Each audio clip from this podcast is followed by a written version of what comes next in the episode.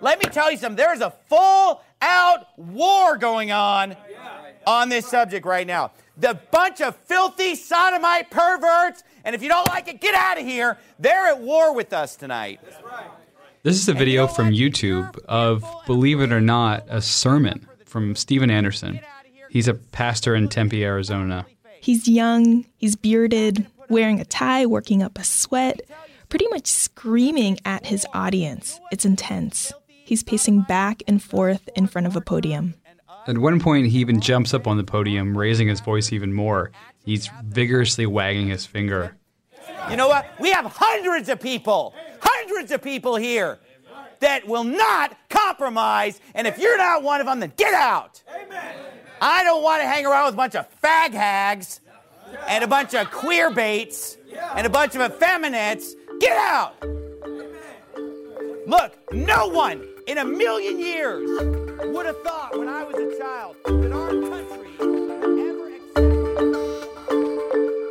accept. Steven Anderson uploads his sermons online several times a week, sometimes multiple times a day. The one we're watching right now has over 70,000 views. It doesn't have any ads running before it or beside it. But a couple of weeks ago, reporters for the Times of London were watching another YouTube video from the same pastor, and they saw right next to him an ad from the cosmetics maker L'Oreal promoting a British charity. Obviously, not the kind of thing L'Oreal would want to be associated with. The newspaper found several other ads from household names running on videos, like one from an Egyptian cleric who'd been banned from the UK for terrorism. There was one from David Duke, a former Ku Klux Klan leader. The pastor Steven Anderson, his videos appeared next to ads from Nissan and the Guardian newspaper. When the Times called these advertisers, several of them said they were shocked and they immediately yanked their ads from YouTube. And over the past two weeks, that story has exploded into a crisis for the world's largest video service and its owner, Google.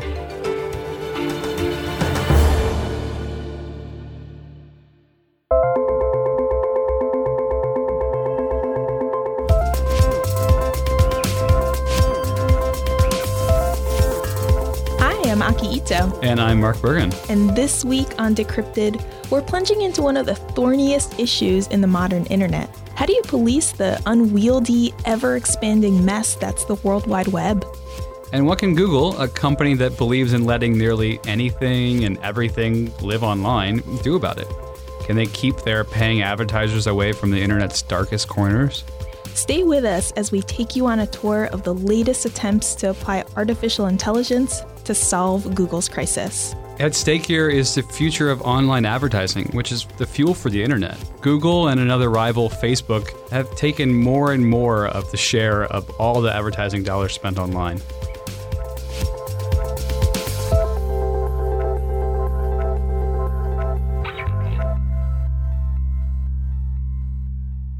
So, Mark, you're our Google reporter, which looks like a pretty fun job. It means you get to write about basically everything. Yep. So Google's parent company, which you know is called Alphabet now, they sell phones, they sell laptops, they sell smart speakers, they sell smart thermostats. There's two healthcare companies in there. And you have the drones and the robots and the self driving cars. Mm-hmm. And but, you know, despite all this cool futuristic stuff, Alphabet still makes the bulk of its money, actually 88% last year, from selling ads. That amounts to over $79 billion in 2016. And YouTube, uh, its really big video site, is one of the fastest growing parts of that business. Thanks to the avalanche that the Times of London set off, the growth of that revenue could be in jeopardy. Now, before we get into the thick of this controversy, we should take a step back and explain how YouTube advertising actually works. It doesn't really happen through the traditional sales process in TV, where a company would say, We want our ads to run in front of a commercial for Grey's Anatomy. Instead, the brands could target really specific slices of YouTube's viewers. They could say, We want to target men in their 20s who really like NASCAR, or we really want to reach teenage girls who want makeup advice. And to do that on a really big scale, the ad spots are bought and sold through Google's super fast computerized auction system. It all happens automatically. Uh, to date, advertisers have pretty much accepted this trade off. They get all the benefits of running ads with YouTube and its huge audience, and they accept the risk that some of their ads could just show up next to pretty much anything. Which is why, when the Times of London's story first broke, I called around a few advertisers here in the US, and a lot of them said the same thing. Why is this new? On Monday, which was a week after all this drama started, we sent our reporter Shelly Hagan to an advertising event in New York. And despite some of the high profile announcements of advertisers pulling their money from YouTube, a lot of the people she talked to seemed pretty sanguine about it too. Um, I mean, you do a lot of um, algorithmic uh, vetting and uh, curation, but you still have, you know, ads that could turn up, you know, next to offensive content. Uh, I don't think it's, it's, it's always been a problem in UGC uh, media. That's Anna Thomas, as a product marketer at Adobe. And yeah, UGC, that stands for user generated content, which is what makes up a vast majority of the videos on YouTube. There are videos that are posted by anyone instead of, say, the polished videos that we at Bloomberg would publish. It's what makes YouTube unique and compelling and often kind of strange. It's great for advertisers who want to reach younger audiences who don't watch a lot of traditional TV. And at the same time, we at Bloomberg have all kinds of strict guidelines about what's okay and what's not okay to say. We certainly would never use the kind of epithets that we heard from the pastor earlier in the show, even if we personally believe them, which I must say I do not. But users on YouTube can say pretty much whatever they want. And this means the content's going to be a lot less predictable. And so uh, it's something that ultimately your algorithms get smarter and you can actually prevent that from happening. But um, yeah, I, I, I, don't see it as a huge deal. Um, and most advertisers are aware of these things. Not everyone agrees with Anna. Right after meeting Anna, Shelly visited a big name in the advertising world. His name's Rob Norman, and he's the chief digital officer at Group M, which is the media buying arm of the ad agency WPP. We've had a lot of conversations with Google in the last couple of weeks, as you might imagine, um, from the people that look after our business on a daily basis up to the most senior commercial levels of Google. And we've listened to their ideas. We put some ideas of our own on the table. And we hope that some of those are implementable in the very near future. It's a big deal when a guy like Rob is this concerned. WPP, his parent company, spent around $5 billion on Google last year, and they plan to spend more this year. For most people, the idea of an ad sitting next to a jihadi video, one incidence of that is once too many. Zero is a good number.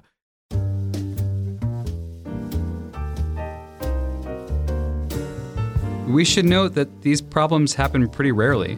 Uh, one agency executive told me that of the more than hundreds of millions of impressions or you know, ads that they serve online, only two landed on what they would call questionable content.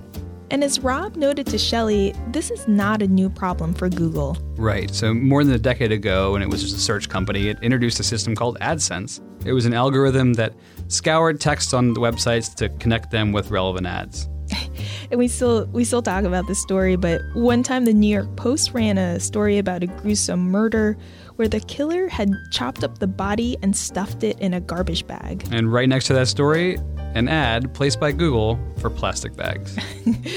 Google has since put quite a bit of effort to curb this problem. It even set up a kind of white glove service called Google Preferred where advertisers pay more to have their ads run on the most popular and what Google says is brand safe content. But obviously, the problem has persisted, and it really reached a flashpoint this past week.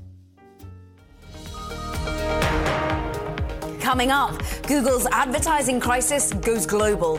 Big brands in the US join the UK in the backlash over terrorist videos. So AT&T announced it was pulling its ads from YouTube and other Google channels that weren't search. Verizon and Johnson and Johnson quickly followed. Uh, then there were a bunch more. You know, we had reporters called up in Europe, and there were brands that pulled their ads. And then Walmart, Disney, Starbucks did the same after reporters showed that their ads were running next to YouTube videos with pretty blatantly racist messages. Here's Rob Norman from Group M again. I think there may be a group of advertisers that decide that YouTube and other forms of user generated content in particular are simply too hot to handle. I think those that do may withdraw um, over a longer period of time. I think there'll be many others that do come back, but they'll come back when they're satisfied that the controls are in place that lets them believe in the safety of their brands in that environment more than they've been moved to believe in the last few days.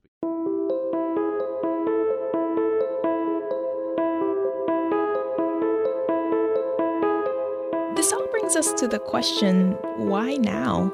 In part, it's our political climate. Since the US election, big tech companies like Google, Facebook, Twitter have faced a ton of criticism over the content they host, uh, especially those articles with blatant misinformation. You know, the fake news problem.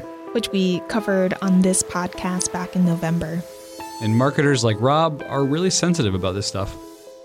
It's clearly an issue because as soon as a corporate reputation is damaged by anything, that's a significant issue for that corporation. It's a significant issue also because some of the content would be offensive to almost anyone in America. You know, there's one more factor. There's this kind of growing angst in the advertising world about how much of the market Google and Facebook are eating up. The word I always hear duopoly. More than 46% of all digital ad sales worldwide last year went to Google and Facebook, according to eMarketer. That share is even higher in the US. A lot of people have told me that the YouTube boycott is a really good chance for advertisers to pile on. After it began, Martin Sorrell, the head of WPP, who's like Rob Norman's super boss, mm-hmm. sent out a statement blasting Google and Facebook. He said they were, quote, masquerading as technology companies. Martin Sorrell said that these companies place ads, so they should act more like media companies and actually take responsibility for the content that they're hosting, even if they actually didn't make that content themselves. So I think the time has sort of come where the harm has become so salient and so significant that companies are going to, one way or another, they are going to have to start to get control over the really bad things that are happening on their networks. So that sounds an awful lot like Martin Sorrell. But it's actually someone from a very different profession. My name is Hani Farid. I am a professor of computer science at Dartmouth College and a senior advisor to the Counter Extremism Project. Before he worked on counterterrorism, Hani worked on a different mission. He built algorithms to rid the web of child pornography. So he helped create a technology that extracted unique identifiers on images, what he called a signature, and that sticks with them as they move across the internet, even if they're modified. And what that allows us to do is to build up this database of known bad content. In that case, it was child pornography. And then we just sit at the pipe of a Facebook or a Twitter or a Google, and every image that comes in gets scanned and compared against this database of known child pornography. And then anything that is a hit against that database gets flagged, removed, and reported. Similar software runs online for things like detecting spam and viruses. And over the past year, Hani has taken that same framework and applied it to detecting child pornography and content that promotes terrorism. He's also started to move from still images online to audio and video files. Video, it turns out, is much more complicated. And while that sounds like a simple extension, it is turns out to be a very, very difficult engineering task because uh, a video, standard video, is 24 still images for every second. So imagine just a three minute video, you were talking about thousands and thousands of images. And so being able to do that efficiently and accurately um, is very, very challenging engineering problem. Just consider the sheer volume of video that Google has to deal with. Uh, here's Eric Schmidt, the former CEO and now chairman of Alphabet, talking about this on Fox Business last week. YouTube, for example, went from about 100 million hours watched per day to 1 billion hours of YouTube watched globally every day. That's an extraordinary platform and an extraordinary responsibility. Hani, though, says Google has used this as a convenient excuse for not yet solving the problem of offensive content. So, first of all, YouTube does a pretty good job of taking down content that are violations of uh, intellectual property and copyrights. That's Google's Content ID program. It's a software system they built that automatically pulls videos that violate copyright claims. They're actually pretty effective at it. And they're effective at it because there's a financial interest for them to do it. Um, they get sued when they don't do it. Uh, and now there's a financial interest for them to eliminate content um, um, based on the advertising uh, problems that they've been seeing over the last few weeks. Three days after the Times of London story came out, Matt Brittin, who's Google's top business executive in Europe, was speaking at an ads conference. He was really contrite. He said the company was terribly sorry and that a fix was coming. Later that day, Google laid out some of the fixes. In a blog post, Google promised a slew of new controls for advertisers. Um, yeah, they'd have more levers to avoid, like quote unquote, high risk content, like videos with religious or political themes. The company promised to hire significant numbers of people and develop new AI tools to fix the problems of ads next to questionable content. Soon, Google promised these sorts of incidents would be resolved in less than a few hours. Many people we talked to said that if anybody could do this, it would be Google. They've certainly got a lot of money, and they've been working on this technology for a long time. Our editor, Alistair Barr, talked to this guy over the weekend. I'm Omid Madani, and uh, I work on machine learning, applying machine learning, developing machine learning techniques, currently to security uh, at Cisco. Before that, Omid worked at Google. I was there uh, three years ago, up to three years ago, uh, for three years. So, um, and uh, I was at, in YouTube research. So we were again developing machine learning techniques, and uh, the rest of the folks were doing machine learning, uh, visual analysis, audio analysis, speech analysis techniques, uh, and applying it mostly to YouTube videos. So this was super advanced research. And Omid spent a lot of that time on, of all things, video games, like Minecraft. Google's researchers wanted to ensure that the videos uploaded to YouTube were what they claimed to be. So 99 out of 100 videos classified as Minecraft would be indeed Minecraft.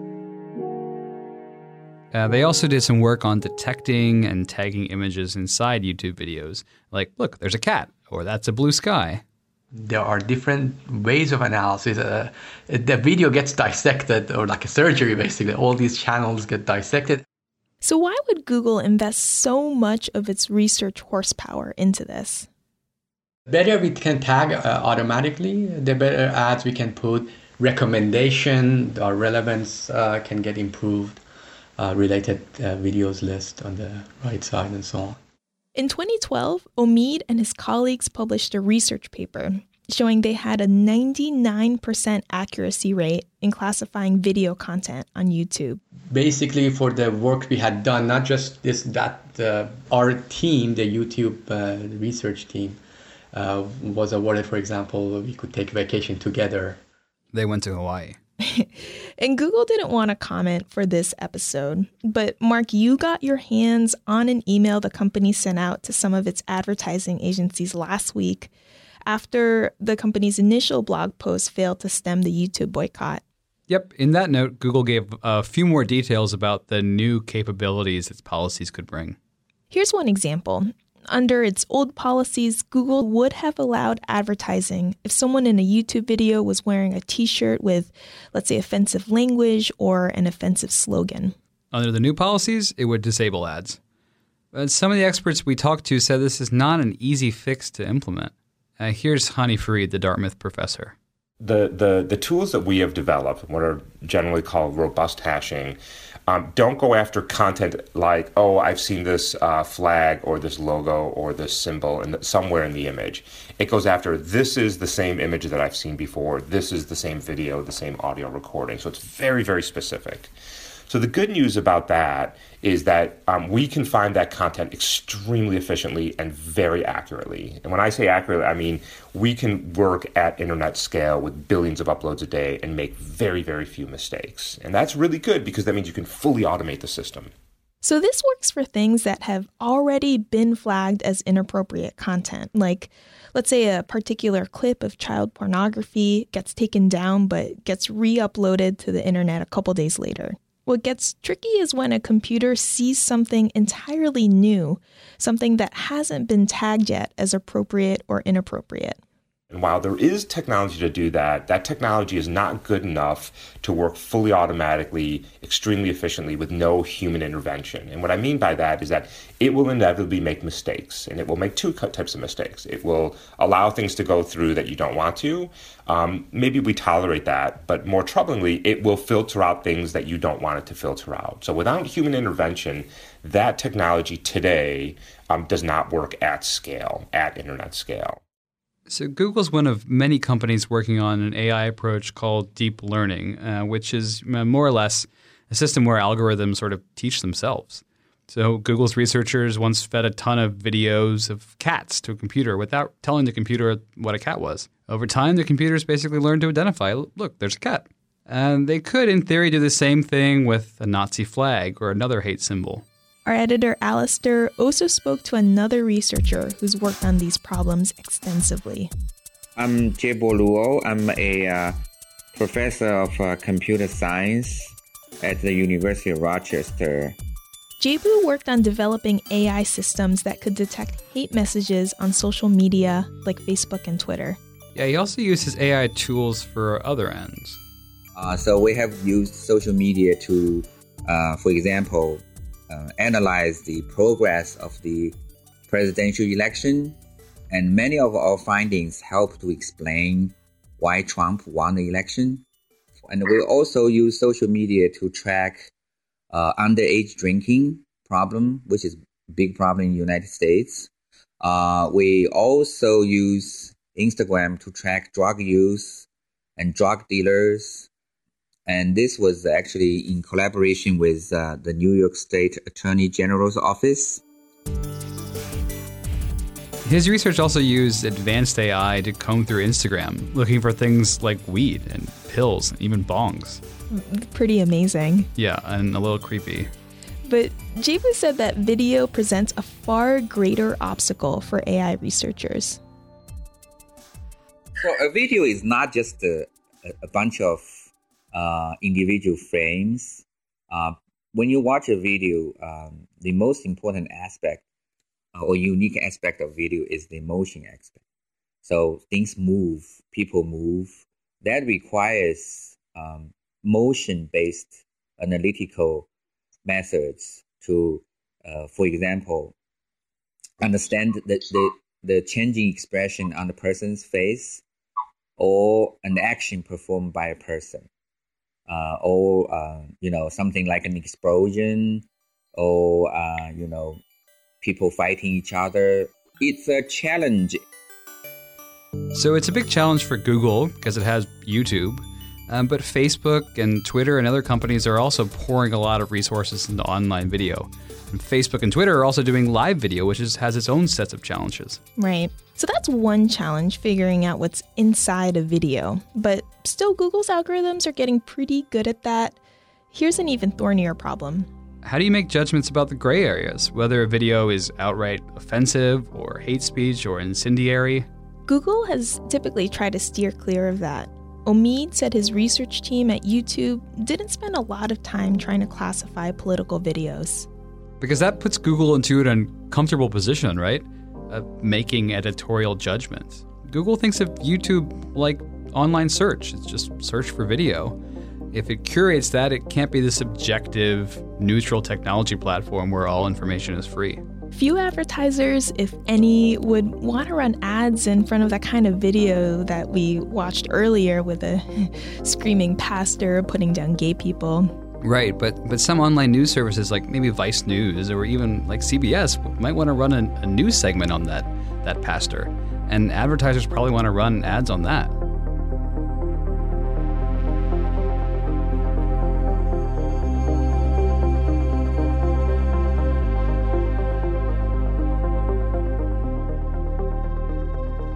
So remember the note we told you that Google sent out to advertisers? In that, Google said that there were 48 videos flagged as offensive by the Times and other papers. 44 of them would immediately disable ads under the new policies. But the other four could still show ads. Google had decided that these videos didn't violate their terms of service. Still, with the new controls, advertisers would have clearer options for opting out of videos like this. Here's one of those four.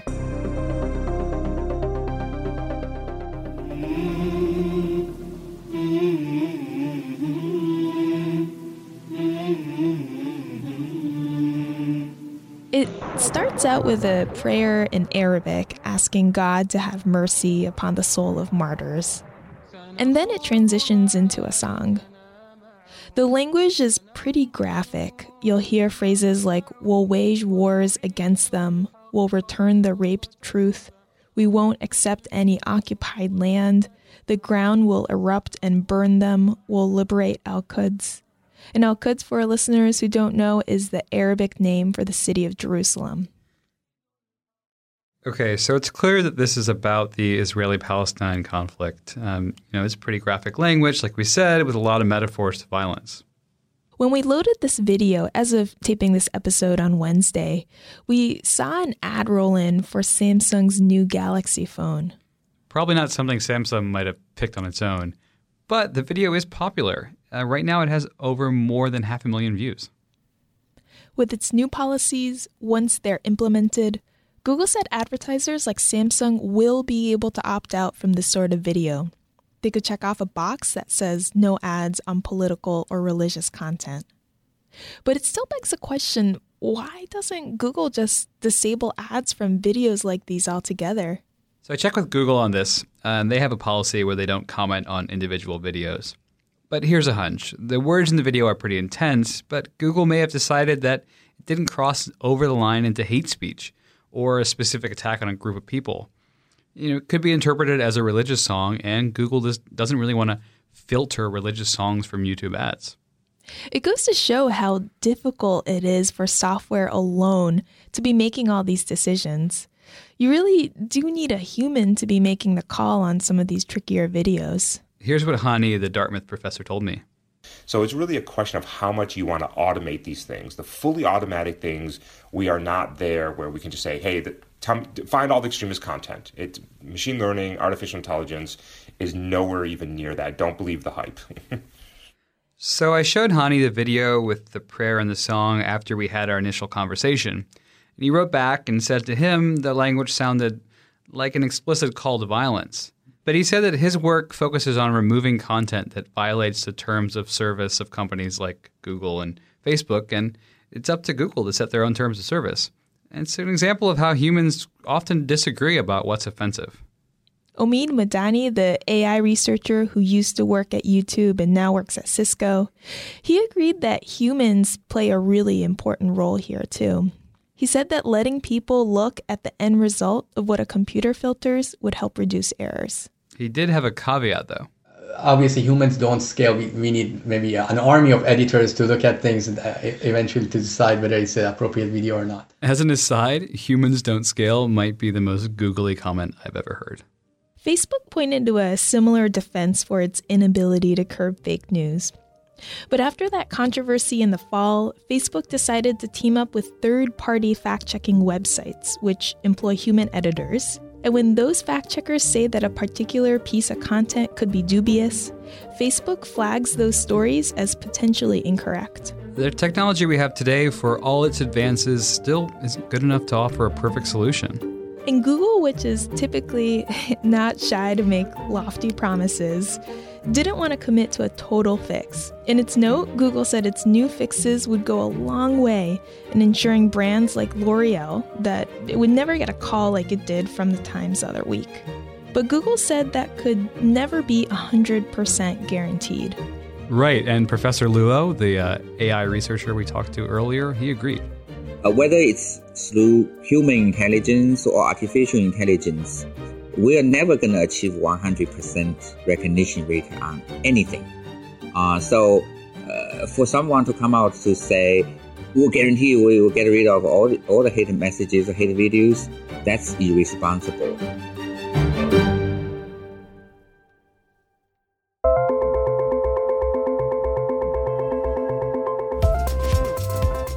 And that's it for this week's Decrypted. Thanks for listening. Tell us what you thought of the show. You can write to us at decrypted at bloomberg.net. Uh, you can find me on Twitter, free of hate speech. I'm at MH Bergen. and I'm at Aki Ito7.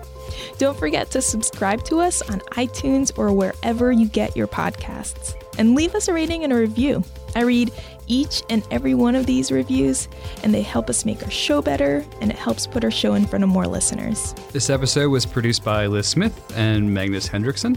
A very, very special thanks to our reporter, Shelly Hagan, and our great editor, Alistair Barr, for their reporting and research for this show. Alec McCabe is head of podcasts. We'll see you next week.